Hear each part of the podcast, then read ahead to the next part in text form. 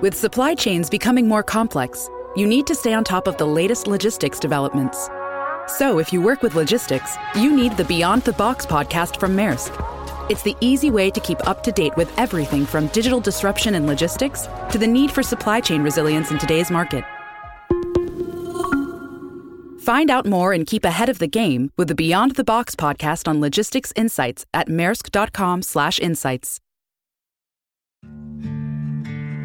Dear Colgate, I love that you love that I love being at home. You even let me whiten my teeth from home because you know how I feel about getting up from my cloud couch. The Colgate Optic White LED kit gives professional level results in just 10 minutes a day for 10 days when used as directed. And that's why, Colgate, I want you to meet my parents because ever since meeting you, I've been living life to the brightest. Colgate Optic White. Find it at all major retailers. We're back with the family, and of course, that means. Hmm.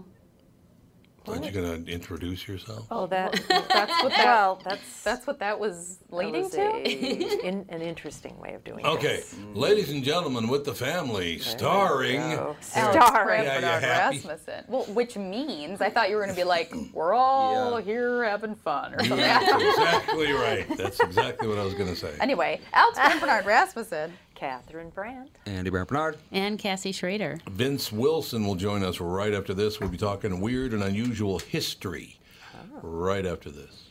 It's time for Team KQ Walzer's third annual Tour de Cure ride. Join me, Doug Sprinthal, Michael Bryant, and a ragtag group of riders as we raise money to fight diabetes. This year, the ride is Saturday, June 1st, and starts at Boom Island. We take the 26 mile route. It's a ride, not a race, so people of all abilities are welcome. It's a worthy cause that raises millions to support research for a cure for this terrible disease. Go to diabetes.org slash kqwalzer or email doug at walzer.com for more information.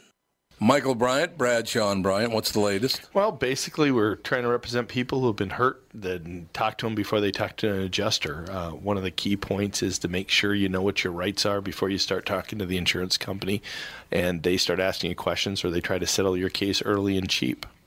Well, what's interesting to me is, you know, a lot of people have fear of attorneys. It makes them very uncomfortable. They get nervous about it. What should I do?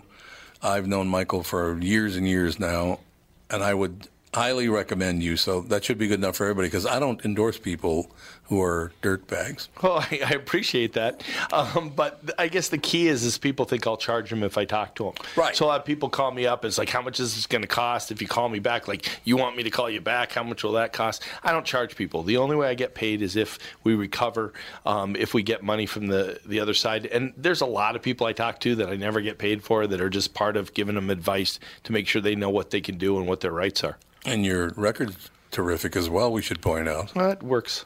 It's been good. It's been good, ladies and It's gentlemen. been good.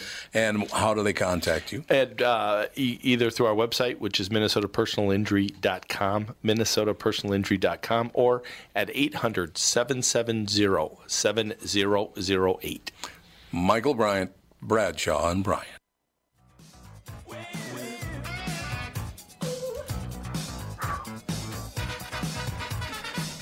What band is this? Oingo Boingo. It's Oingo Boingo. That's been a while. Been a while. Ladies and gentlemen, our special guest, Weird and Unusual History, uh, making, a ra- making a radio out of a cat, Yeah. spy bats, and more. Uh, Vince Wilson with us. Vince, how are you? I'm all right. How you doing? Not too bad. I never realized that I could, me on today. I could do a morning show out of a cat. I didn't know that. the radio cat. So, Vince, where do we start? Because uh, I tell you, I, I've been told uh, you're a hell of a guest, so I can't wait to hear some of the stories. Vince Wilson has always been interested in science and history and the unexplained since as far back as he can remember. A hypnotist and futurist joined the American Institute of Parapsychology. Wilson is the author of Ghost Tech and Ghost Science. So, yeah, we like tech, we like science, we like ghosts, so we're in a good spot here, Vince. Well, thank you for having come, uh, having me on. I'm glad I was able to be on here in, with such short notice. Um, but uh, yeah, I had a conversation a little while ago um, with Dave Schrader, and the topic started coming up of weird history. You know, and there's a lot of history, of course, and there's a lot of weird history out there. You just you can't um, get around that. You know, things of an unusual nature happen, and it's it's crazy when you think about it. Of course, we you, you talk about the paranormal a lot. You know, I talk about the paranormal a lot, and but that's a very debatable topic. You know, the theories, the application, is it real? Is it true? Are they lying? Are they hallucinating? All those sorts of things have to be taken into account. However, there's things that are crazy, strange, unusual, and 100% real, undebatable history. So I was wondering, where would you like to start? Would you like to start with the Human Z, um, the acoustic kitty, or the bat bomb? I definitely want to hear about the acoustic kitty. The kid, my wife wants to hear about the acoustic kitty. You said the Human Z? No, she said she wants to hear the the the acoustic, acoustic kitty. kitty. yes. Oh, acoustic kitty. Okay, excellent. Okay. All right. So during the Cold War, there was lots of attempts uh, from both sides to spy on the other, obviously. A lot of uh, amazing technology that we take for granted today came out of Cold War technological development. All right. Um, cell phones, mobile phones, you know, um, the the internet, you know, all these things were developed due to military funding. Um, some of them, you know, seem, you know, if you research some of that, you'll find out it, it seems, you know, altruistic. You know, oh, we got to share data between colleges and universities. Well, you know, where do you think that money came from? you know, um, the military, the U.S. government, also the KGB, you know, the the USSR, China, and our, uh, you know, and our enemies at the time. Some of them still borderline enemies today. All right. And one of the most um, amazing and horrible technologies that were developed were was Acoustic Kitty. All right, it was a CIA, CIA project um, launched by the um, the CIA's Directorate of Science and Technology. The 1960s, intended to use cats to spy on Kremlin and Soviet embassies. Now they were thinking about other animals. They had considered uh, dogs and squirrels and birds. And the problem with those are it was just deemed too unusual for these animals to be at a Soviet embassy. Even the dogs, you know, like why would it, why would you let a dog that's going to, you know, uh, a wild dog into your embassy? But a cat, on the other hand, a cat seems innocuous enough. All right. I'm saying So what could what go the- wrong? Well, we'll, we'll, we'll get there. Because We'll get there. it, it does go wrong. so, so the, the people they had been experimenting with the idea of operating directly on the human ear. Um, that, you know, if they're using uh, medical technology and science at the time used for uh, helping and possibly even curing the deaf. All right, and they had researched animal ear, te- you know, biology uh, to see if they could affect that, and they were able to wire an implant. And no, the cat, believe it or not, did not did not suffer through this. Although uh, PETA certainly would not have approved No. of this project. Okay, um, they had uh, put the cat, you know, under, as they say, uh, and surgically implanted a device into the cat's ear canal, and then wired it all the way down from the base of the back of the head. You know that little fatty spot, the part you would pick up the kittens with. Yes. All right. The, the, the majority of electronics were implanted there, and they ran the rest of it down the spinal cord to the tip of the tail oh. in a long in, uh, surgical implant. The tail was used, believe it or not, you get as The come microphone. An antenna. That's right, of course. It makes perfect sense. The cat's tail was an antenna. All right, so the mission was to eavesdrop on, you know, the, the first attempt of it was to eavesdrop on two men in a park outside the Soviet compound in, on, on Wisconsin Avenue in Washington, D.C. The cat was released nearby. All right, so they had trained the cat to try to acclimate to humans very easily, that they could, you know, point to it. But the problem with that is the words training a cat. Yeah. As you can imagine, that is something that any cat owner would tell you is implausible. The only thing they are trained, they can ever be trained to do, is acknowledge the fact that their food is being opened. and it's dinner time. Exactly. All right. so, or where the litter box is and where it's time to go to the bathroom. Right. All right. Um, but that's about it. So, according, there's two versions of the story. All right. The the first version is this: the, the cat was really aimed at the two people across the street having a conversation. Everything was on. The the CIA agents were in a van nearby with all the electronic equipment that the 1960s had to offer. the cat was pushed out into this, you know, into the road to go across the street to spy on these two men. And in one version of the story, it was unfortunately the most likely and common version of the story. The cat was immediately hit by a taxi cab. Well, yeah, you throw a cat in the road. What's going to happen? Like I said, what could go wrong? That's right. That cat went flat. cat went flat. That's right. Yeah. So, however, however, there was a person who was part of this project, and yes, the project's official file name, Acoustic Kitty. Oh my All right. God. And the how much did this was cost? Until 1967, and one person associated with it said the equipment was taken out of the cat, and this is uh, Robert Wallace who said this, who was the former director of the CIA Office, Office of Technical Service. Said the equipment was taken out of the cat. The cat was resewn for a second time and lived a long, happy life afterwards. You know, but some people think are Yeah. pretty sure that it's actually just a nice little spin on a horrible, Yeah. terrible idea. So this had to like go to a committee and and have a budget, and people had to say, "Yep, good Yeah. idea." Like that's what is amazing more than Yeah. anything to me. Yeah. well, think of the mentality that get movies that get terrible movies made.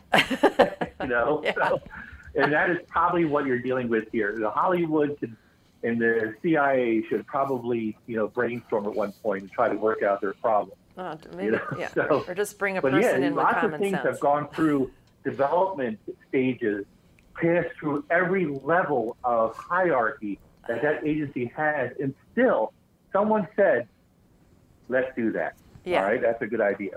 You know, and that probably is a good way of segueing into the bath bomb. Sorry. so I like it. I like know, it. Okay, so you know, it's, it's another thing that reminds you of that old adage: never work with children and animals. Fortunately, I don't have any children stories that, that, where, where they wired or put explosives into Oh. children. Thank God. You know, but maybe that hasn't been declassified yet. Anyway, uh, the uh, the bat bomb. The bat bombs were an experimental World War II weapon developed by the United States. The bomb is consistent. I'm just reading this directly from a uh, something I found on the internet because it's an easy description. The bomb consisted of a bomb-shaped casing with over a thousand components, each containing a hibernating Mexican free-tailed bat with a small-time incendiary bomb attached. Drop them a bomb at dawn, the casting would deploy a parachute in mid-flight and open to release the bat, which would then disperse and roast, roost, I'm sorry, roost in eaves and attics in a 20 to 40 mile radius. Well, first The they'd roost, then they'd roast. would- What's that? First they'd roost, Yeah, then they'd right. roast. they roost. That's right. The incendiaries I were catching on were set on timers, would then ignite and start fires in inaccessible places in the largely wood and paper construction of the Japanese cities that were the weapon's intended targets. So this was a World War II weapon. Now it gets better. so, He goes, no, who it came up gets with this? better. Yes, yes. So who came up with this idea? Who was the the person who developed this? Was it a biologist, an expert on bats, perhaps, or was it conceived by a Pennsylvania dentist named Lytle S. Adams, a friend of First Lady Eleanor Roosevelt? I'm guessing the dentist. is actually who developed the idea of the bat bomb, a dentist from Pennsylvania. Wow.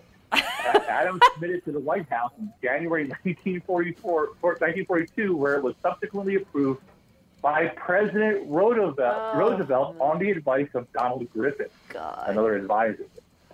Uh, yeah, so, it, so yes. Now, here's what's interesting about this. As crazy as this is, the bat bomb worked. Okay. Whoa. Now, it took two years, of, uh, I'm sorry, three years of development from the point it was approved by Roosevelt in 1942 until it was actually ready to be deployed. So that, that during one of its initial testing phases, the, um, some of the bats came out of hibernation too quickly.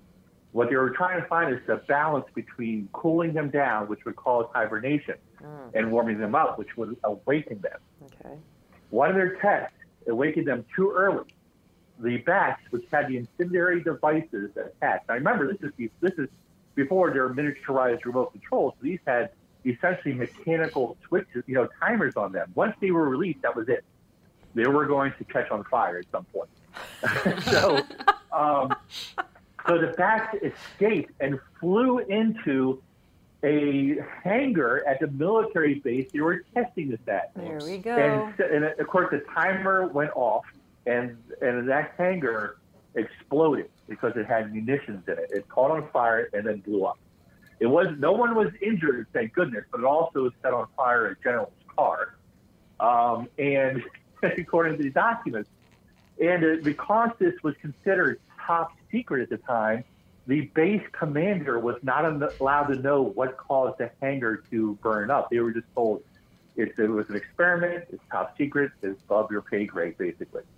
Uh, if we only know about this decades later when the information was finally released to the general public. Yeah. So the bat bomb, the idea was because most Japanese houses were paper and wood, it would be released from the air.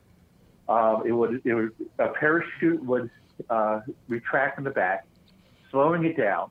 It tie all these mechanisms over a thousand parts and pieces inside the bomb would release the previously hibernating bats, wake, wake them up, and send them forth into the Japanese cities. However, there, the reason you never heard about this ending the war or being deployed is because that when it was ready, it was already 1945. Ah, Ooh. the bomb. That's right. So the um, the bomb. back bomb was never tested. That's right. The, the bomb, back bomb was never tested in the field because they had already used the two atomic bombs on Japan, which ended the war. God, what a story. Vince, you're, fu- uh, from what I understand, you're full of stories, man. This is great. Well, I appreciate it. I appreciate you having me on today. So the, the, the other story I pulled out for you. Now, this is a a controversial story, obviously, and All it's, um, and there's there's a lot of this is the one that is more more theory than actual um, reality. Okay, some people claim that this was done, that these experiments were carried out, in, and uh, the and this was a KGB funded experiment. I already did two U.S. funded experiments. I thought it was important that we kind of cover. Um, you know, one of our enemies at the time. I You agree. know, during Vince, the Cold War. Vince, I need to take a very quick two minute break. Uh, can we come right back after Okay. that and get to part three? No problem. Excellent. We'll be right back with Vince Wilson with the family. It's Tom Barnard with North American Banking Company CEO and my buddy, Michael Bilski. Michael, let's say somebody has a plan to expand their business this year. How can North American Banking Company get that job done? At North American Banking Company, we'll take time to understand the customer's needs and wants and their plans for the future. Once we have a good understanding of that, we'll try to solve their financing dilemma. We won't take a cookie cutter approach to any financing situation. Wonderful. So if I need cash to expand my podcast, you got a plan for me too? No. God, thank you. I see where this is going. Well, we liked love you. Working with you. We can help any business, including a podcast that's already very successful. Who's better than you? That's what I want to know. You I still are. never liked you though. You are. No, I never. Don't try to make up. I don't. like. Why not bank with my banker, North American Banking Company, a better banking experience, member FDIC, and an equal housing lender? Tom Barnard here for Whiting Clinic LASIK and Cataract. There's no better time than now to ditch your contacts and pitch your glasses. Whiting Clinic is the place I trusted to do this for me, and it's not just me.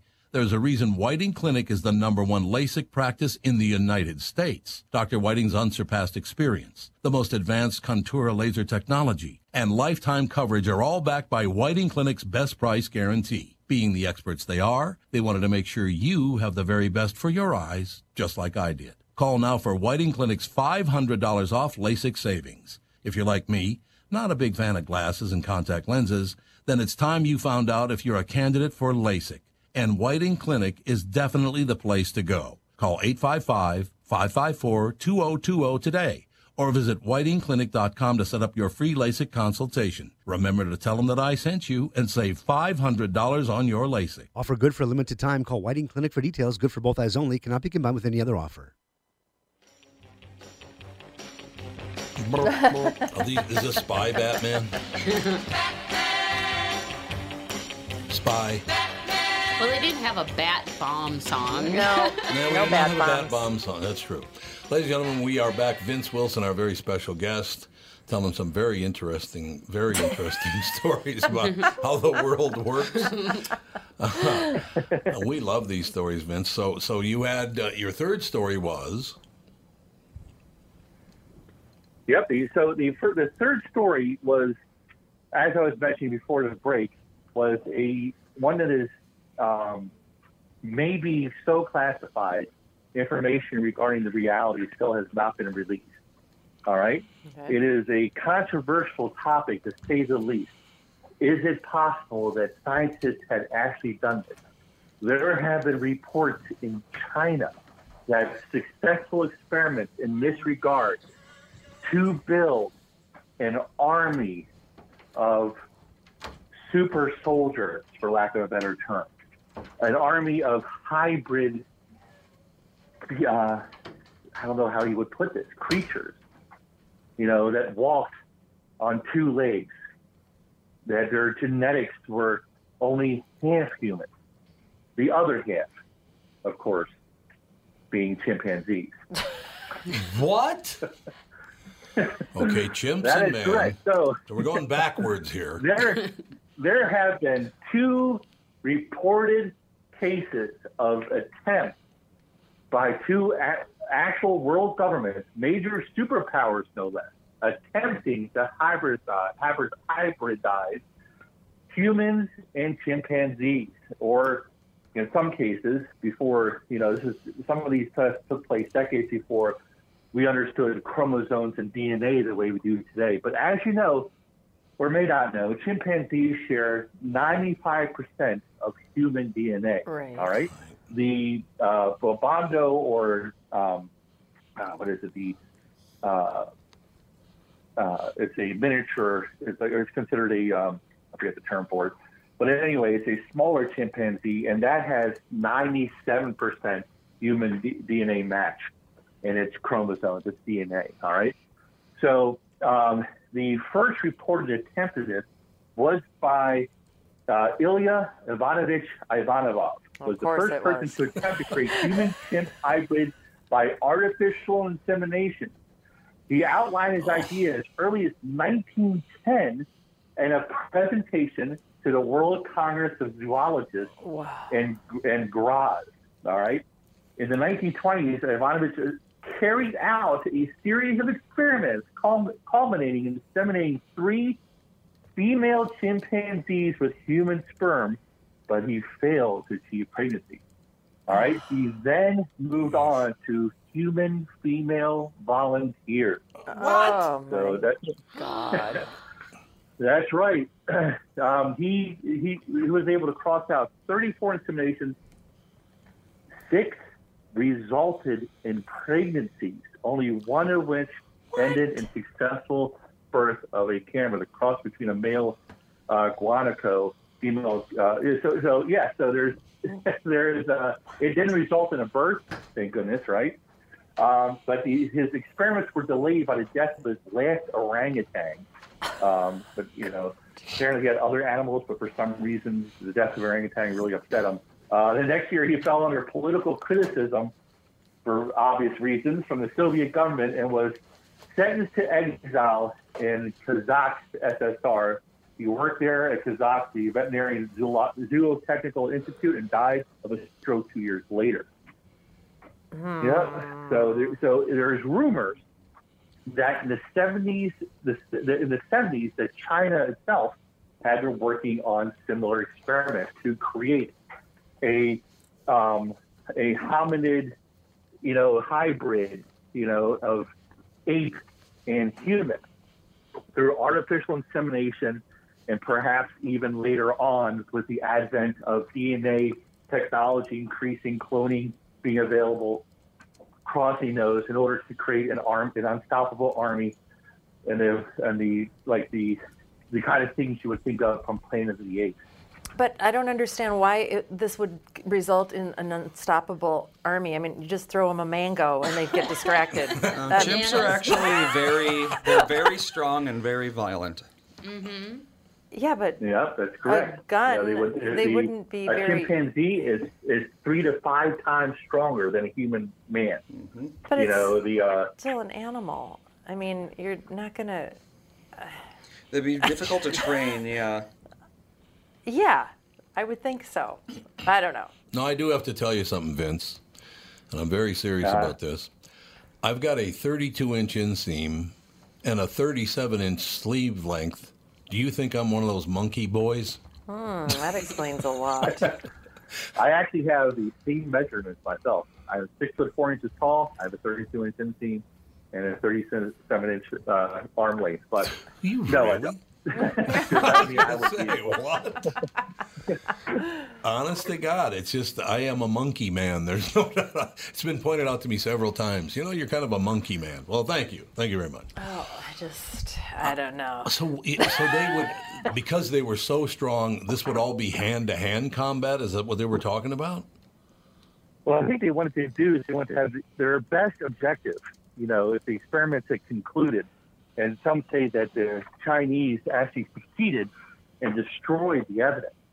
Um, that the, their best hopes were to have a soldier that was um, had human intelligence and ape strength. Human intelligence and ape strength. Then most likely it would be the other way around. Yeah.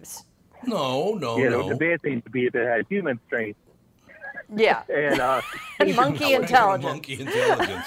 You know that's what's going to happen. Well, no, because uh, look, basically, I, I, his name is Kendall Norberg. So he's, he's my, my my best friend in the world, and he is also well. At his office, he's the vice president or one of the directors of a, of a, a company, and in his office, his professional office, there is a picture of a silverback ape that was given to him by his coworkers because they said he reminded them of a silverback ape. So that's real nice. So yeah, Vince, when when Kendall and I walk down the street, it's like monkey time. There's no doubt about it. It's just unbelievable. These are great stories, Vince. How much? How long did you have to research all this? To you, you find these things? It's amazing. Well, the a lot of it is some of the information. In fact, most of it's available online. Of course, there's there's several books on it, um, and there's uh, some documentaries that cover some of. There's a great show that came out. It was hosted by I don't remember the actor's name, but he he he was the star. He played the crazy scientist in um, that show Fringe, and he hosted a show called Dark Matters. And at least two of these stories appeared on there. Oh, Um, okay. The, the rest of it, yeah. So the rest of the stories, you could probably find a lot of details. I tried to get some juicy extra bits from you for you tonight that might not be available on a lot of the other shows out there for your show today. Um, but yeah, you can, you can research a lot of this online. Um, the Bat and Acoustic Kitty, Kitty are both available on Wikipedia. There's- they, don't, they don't get everything in there. Poor kitty. Um, and of course, they don't get everything in there, like I mentioned in the show, but it's, they're on there. Um, so yeah, these these are uh, generally available to the, the public. Um, you know, th- through books online. There's a few podcasts that cover strange history that you probably listen to that would cover a couple of this information. I think it's wonderful. I'd love to have you back on talking about this, Vince. This is terrific. Oh, absolutely. Um, I didn't even get a chance to go into uh, Edgar Allan Poe's, you know, the theories behind his death. Oh, wait a minute. How much more do you do? You have five more minutes? Yeah, I could probably do five more minutes. I don't, Oh, if you we can- don't mind if I can't look at my notes since I'm driving. But uh, Oh well, I don't know if I want to distract you while you're driving, Vince. Or get no, you a no, ticket. I, I got Bluetooth on, so you're fine. All right. So yeah, if you So, um, so so you were talking about Yeah. Edgar Allan Poe.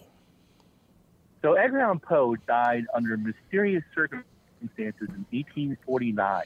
All right, his uh, death day was January 19th, if I'm not mistaken. You might have to fact find that. I'm pretty sure that, date is correct. Um, he was only 40 years old when he died. He was discovered um, in front of a voting hall, or actually recent evidence, and, there, and believe it or not, more evidence always comes out, even to this day. Recent evidence suggests that he died inside the voting hall, not outside the street or the gutter, like a lot of people Right. have claimed uh, he had found. This is a more interesting story, I guess, to say he was found in the gutter. But no, he was actually found inside the voting hall, the area in Baltimore now known as Little Italy. He was disheveled, slurring his speech, um, kind of uh, all over the place in the speaking. Uh, no one could figure out what he was saying. He asked for a friend of his who was calling out a name that no one recognized. Other things happened. And he died three days later at Church Home Hospital in Baltimore City. All right? So a lot of this is uh, very strange, uh, very unusual. All right? Um, now, of course, you, I'm sure you've heard that he was a drunk and a opium addict, Right. womanizing cad, as they would have said back then. Cad. You know, uh, but most of those stories are not true. Um, Poe actually had a literary enemy named Rufus Griswold. And it, it, doesn't that sound like a bad guy's name? Like if you're, yes, it does actually. if you're if you're trying to think of someone, you know, just by the name alone, he would, you know, you would clearly identify him as the murderer in a, a bad mystery novel. You know, Rufus Griswold. Well, Rufus, um, you know, hated Edgar Allan Poe. He hated his talent. He was a very jealous and envious man. He was he was a he was a scoundrel himself. He took bribes uh, from poets and writers to appear in his collection of literary works that he published. On the, uh, I think I think it was an annual volume or something like that. But anyway, um, he hated Poe because he believed Poe had written a negative review about one of his books under an anonymous name. Uh, Griswold hated Poe so much that the day he died, he actually published anonymously, like a coward, in a lo- in a local newspaper that Edgar Allan Poe died today, and the world is a better place for it. Basically, what he said. Ooh. You know, and, and we're, and no one's upset about it. it's funny, it's paraphrasing the comment. Um, so it, it that kind of went on for a long time. In fact, uh, Griswold went on to actually write Poe's biography and scammed his aunt out of the rights to Poe's work, so he could include the biography in the front of every volume. And uh, in, in, the, in these uh, biographies, he wrote up that Poe was an alcoholic, that he was opium addict, and that he, he was a womanizer and liar and plagiarizer. All right, none of these stories were true. In fact, Poe had a weakness uh, for alcohol. He was act- he couldn't drink very much before he got sick. He was not all of his friends said that he never was known to take any kind of drugs.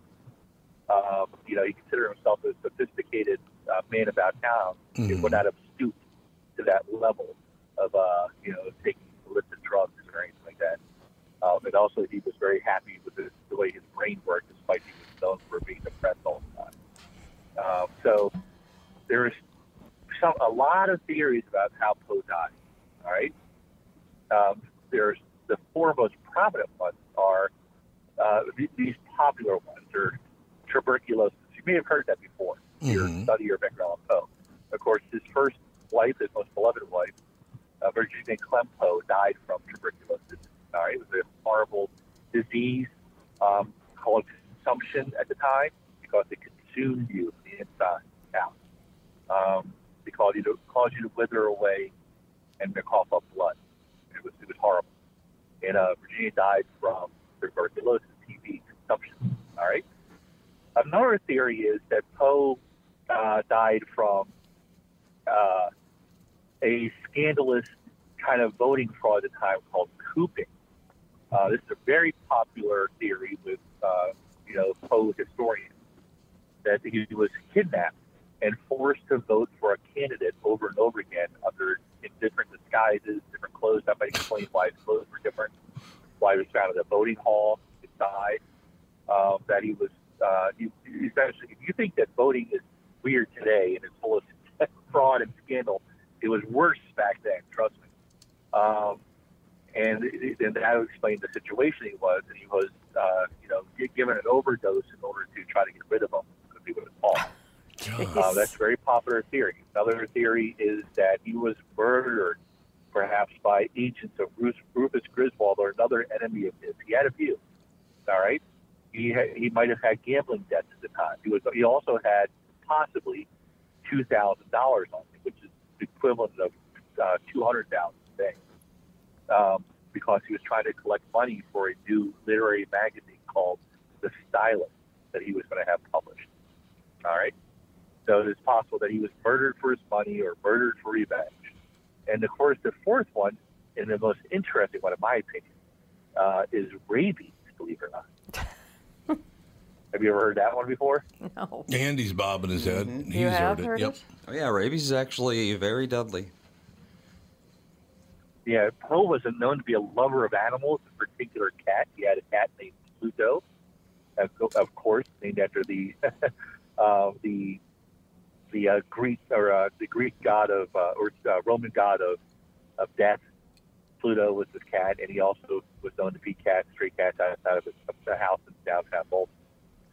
All right, so um, he may have contracted rabies. In fact, there was a TV series that came out years ago called Diagnosis History, in which he would submit, if you remember that, if was, it would submit the symptoms of a historical death to Johns Hopkins Hospital and see if the doctors can figure out or conclude, you know, what was the cause of this historical figure's death based on the symptoms, uh, but not given the name of the historical figure. So they would be, you would say, here's the symptoms of this person. Can't tell you who it is, but what do you, what is your idea about what killed them?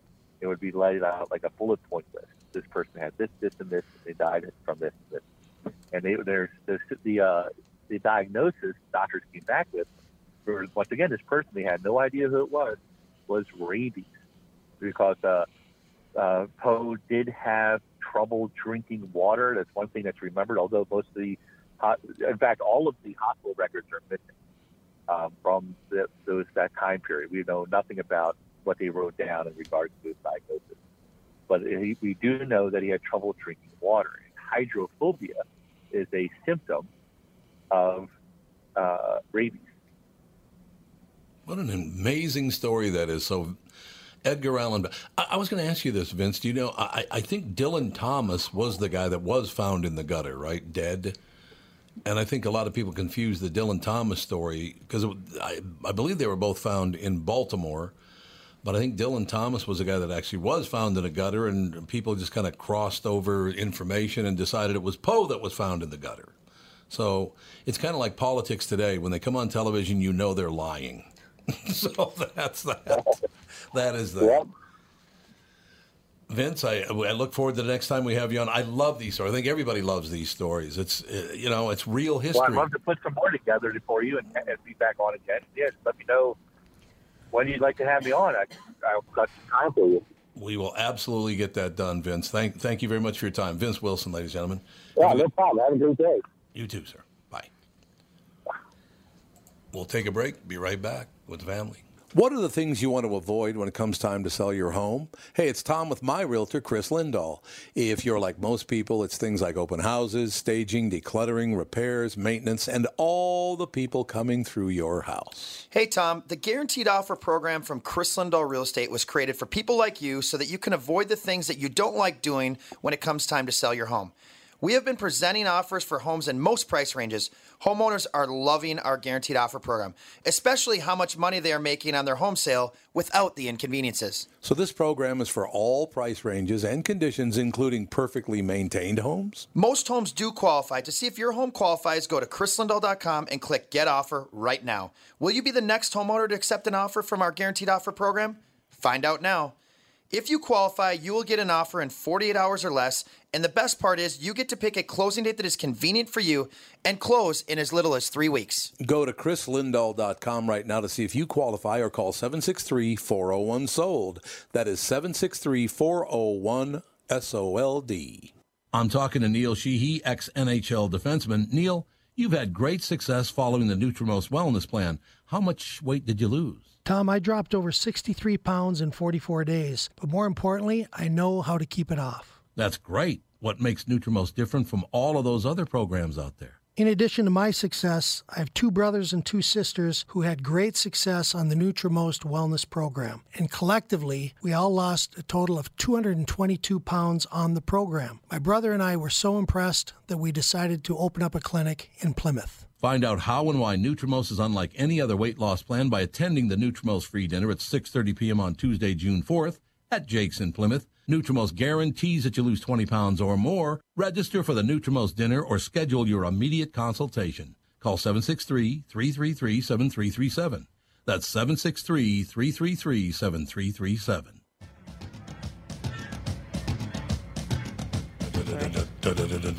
We're rocking out, man. We are. I love the song. The beautiful people, the beautiful people. Every time I think of Edgar Allan Poe, I think of Marilyn Manson music. I Yeah. don't know why. I understand that. That dark. I love that. You ever see the video for this? Yes. With those tall, ghostly figures. Kind of like, yeah, I like, yeah. I had that. Well, that was very common in the '90s. They, especially with um, grunge rock and um, metal, that they would do this weird distortion with the lens, and it made people look almost like a funhouse effect. Yeah, yeah. I mean, um, let's see, uh, Soundgarden did it a lot. I even think Nirvana did it in a couple of their videos as well. Oh, they did? Yeah, yeah, it's like this weird, wavy kind of funhouse mirror look to them, and it made them look taller and thinner, and I don't know, it was weird, but yeah, that was very common in the '90s. I mean, they look like Slender Man, basically. Yeah, yeah. They look a lot like Slender Man. It's a very cool video. I, yeah, like I Mhm. said, Marilyn Manson is nuts, but I do like his music. well, most of his music, not all of it, but you know. Uh, what is the opposite of nailed it? Netflix on Tuesday evening promptly removed one of the thumbnails it has in rotation for the reality competition. Nailed it. Catherine, you watch Nailed It? Oh yeah, I've watched it. Yes, it's Watch it. hilarious. I think it's very Oh, funny. you watch it?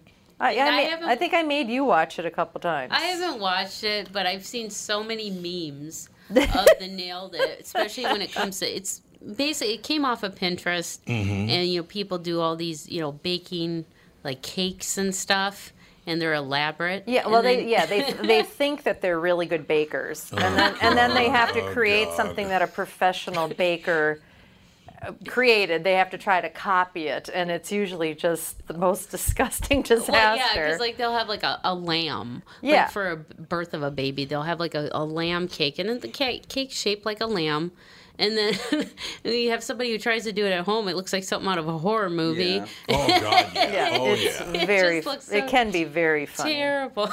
Well, didn't we watch the? I think you had me watch the episode about Halloween. Yes, the Halloween one. They were making Halloween cakes, and it was like, oh my God, they were looking monstrous anyway. Well, and they kind of had to make it like sometimes they have to make a whole display, so it gets Yeah. pretty elaborate. Yeah, it it got elaborate, all right. So anyway, Netflix on Tuesday evening promptly removed one of the uh, thumbnails it has in rotation for the reality competition. Nailed it after the questionable composition was brought to the attention of co-host Nicole Byer.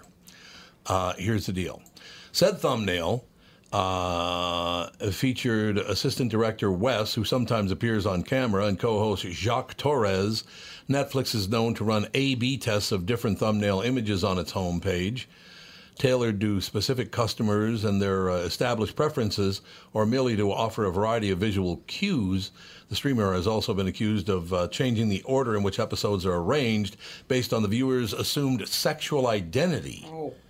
What does that mean? I don't know. It means people are looking for a reason to be special. But uh, it said the streamer has also been accused of changing the order in which episodes are arranged based on the viewer's assumed sexual identity, but that's a whole other hullabaloo. I don't understand what they even mean by that. I don't either. I don't really understand that. I remember reading somewhere that at Netflix puts men on the thumbnails of its shows and movies a lot, but yo, this is nuts. Nicole Byer is nailed it. I love Wes and Chef Jacques, but come on, this is so upsetting. Oh, so they don't even have her in the picture. Yeah, the two guys are in the picture. Then there's a, I don't know, there's a cake or something. So Yeah, I- some yeah. social media person is upset that there are men in a thumbnail, and we're all paying attention to them. Hmm. Byer at first responded with a series of tweets that questioned the thumbnail's composition, saying if Netflix didn't sign my checks and give me a huge platform and opportunity to showcase my comedy, I would talk about how disrespectful this is to me, a black woman, and how black women are a lot of times erased from many different conversations. I would talk about how it takes, uh, it makes me know my true value as the host of the show, where I work incredibly hard to elevate the uh, material given to me. I would talk about how this is essentially whitewashing for more views. Well, guess who just made herself unhireable? Oh, Yeah, I, pretty much true. Why would she? Why would she think that whitewashing for more views? Every show on television, every commercial. Look, if this were true, why is it that about eighty percent of commercials now concern, contain at least one black person? Oh yeah, white people are quite underrepresented in media right now. They are. So But I don't understand. it's understand. never enough. I don't understand what They you always need more. Well, I guess that's what it is. It's just not not enough still. There are black mm-hmm. people in every commercial you see on TV. Just about, I would say, eighty percent of them, and maybe even higher than that. So if it works to sell products, that this is why I bring it up, because if it works to have black people in your commercials to sell products, why would whitewashing it uh, raise the views? It would diminish the views according to those figures. I don't know. I, I just don't know She's if just a anything moron is. that we shouldn't be paying attention to. Anything's Yeah, real anymore. I don't think anything is real anymore. I think there's no such thing as reality anymore. I just- People have lost Yeah. their minds. I think the b- easiest way to get attention is to start yelling about Yep. something, and everybody's like, "Oh my God!" uh." But there's there's no argument there. Again, white people are, are, and again, I don't give a rat's ass one way or the other, but white people are underrepresented in commercials and most TV shows now and all the rest of it. Uh, somebody asked me this question, and I said I don't know. Um, and it was a black person that asked me this, by the way. He said, "Do you think?" And then Catherine and I talked about it. Do you think that Big Bang Theory will be the last, pretty much 99% white cast of a show and ever again? Which is even arguable because half the cast is Jewish and they don't always identify as white. No, they don't always. So Then you got uh, what's his name? Kapal. What's his name? Raj. Oh, Raj. Oh yeah. I didn't- I've so yeah, known his ninety real nine name. percent white. You mean one out of four? I suppose that's a good way to put it, but hmm. yeah, I don't know. I, I, don't, I don't really understand why someone would say you whitewashed it to get more views when actually having black people selling your products works very well. I that doesn't make any sense to me. She wants attention and victim. I guess. I guess you're right about that. It's just all about being a victim. Well, and it mm-hmm. could just be that the maybe the ratings are falling because how many, you know, cakes, cake Well, disasters yeah, I can mean, you see before it gets to be like, yeah, you know, Yeah, I wouldn't care to watch that ever. they again. should have exploding bats. They should have exploding bat- bats. on. Exploding They should bat get exploding bats. Look, what we're going to have to sooner or later understand is the only way this is all going to work out is if everybody gets treated with respect. Not better, not worse. Everybody gets treated the same with respect, and then shut the hell up, all the rest of you trying to cause problems. Well, that's what we were talking about last hour with the cops. You know, I was talking about Yeah. that that cop at the beach was getting screamed at by some woman, swear sworn at, and down in Florida, I saw a very young kid swearing and screaming at a cop, and they just they have to sit there and grin and bear it. They're not mm-hmm. allowed to do anything about it anymore. It is pretty amazing. I that mean, if you're not respecting somebody in a uniform with a gun that could arrest you, and is trying to actually help, this cop was trying to help this kid find his bike. Yeah. He thought it was stolen, and he's like screaming at this cop.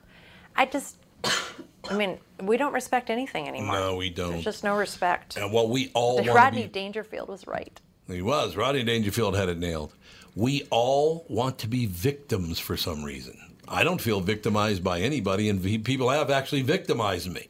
Uh, but I don't focus on being a victim like, God, people love to be the victim. I don't get that. It's an easy way to deflect people from your true failings. From your shortcomings. but if if you're- you're a if- if victim, you're- then you can't ever possibly be wrong about anything. Well, I know, but if you're if you're sitting there identifying as a victim and constantly portraying yourself as a victim, isn't that wouldn't that lead to some sort of depression? Or, Well, yeah, half most of these people who do this are they hate themselves and they hate everyone else. I guess. They I just get- hate right everything about about, life, Yeah, which I is mean, why they have to constantly be doing yeah, that. it's seriously unhealthy to sit there and focus on yourself being a victim constantly. Yeah, the few the few people I know who have a victimhood complex, every single one of them is depressed. Oh, really? Oh, yeah. I suppose that is true, isn't it? Mm-hmm. That would make sense. There, all so this is all bo- about depression more than anything else. Well, it's a or way addiction. to Addicts act that way too. A lot it's a of way to make yourself it's an easy way to get uh, kudos for doing nothing which makes you feel better Yeah. about yourself but That- deep that down they sense. know that it's all fake praise which doesn't do anything for their depression but, but- in the moment it's basically it's like it's almost like a psychological form of cutting you tell everyone you're a victim they make you feel better by heaping praise on you at the moment and then when the praise wears off now you're just a victim that no one cares about anymore Well, the thing is, is that it, it balances, it, it, it screws up the balance of power.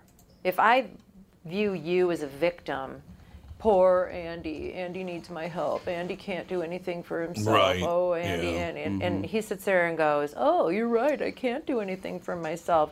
I'm, Right, the, I'm the that's one who's victimizing Yep. him all over again by pretending that he's a poor boy who can't Yeah. do anything for himself. It's just it's a cycle that is not good. well that's why once their f- five minutes of fame wears off for being a victim they inev- inevitably just go right back to being depressed I suppose that is yeah, true. Absolutely. It's people need to stop feeding into victim complexes it's very unhealthy And why do they?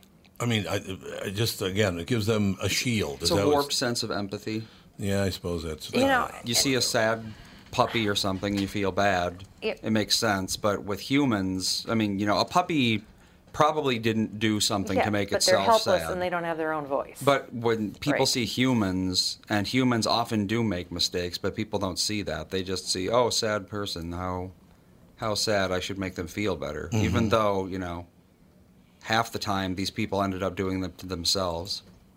Yeah, it kind of seems like that. I really wish we'd get away with that. Once again, why don't you look at little kids? Yes, I know their brains aren't fully formed and they're only this and they're not very mature, but they're always happy. You know, maybe Well, you're overthinking it. Well, not, well, not always. Little Miss yeah. Fonny is not always happy. That's true. No. Especially if things, yeah. No! she points, that no. she Oh, points yeah. right at people and she's No. If she's just in a bad mood, it could be just someone on the street. Mm.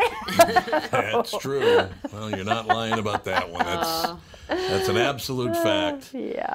Oh, Fawny, you're unbelievable. She is something else. Great guest today, I thought. Uh, Cam was the terrific. Vince was terrific. I Yeah. like the I like the stories. I like the mm-hmm. acoustic kitty. The acoustic kitty. Yeah, you Oh, yeah, I looked it up, by the way, and apparently, according to the guy who, like, I think it was the director, it somehow cost twenty million dollars Oh my God. to put a radio in a cat. Oh my God. You know, that million. just doesn't surprise me. No, it does not. Somebody got rich off that lame brain idea. Pretty much true. Mhm. Ladies and gentlemen, we'll talk to you tomorrow with the family.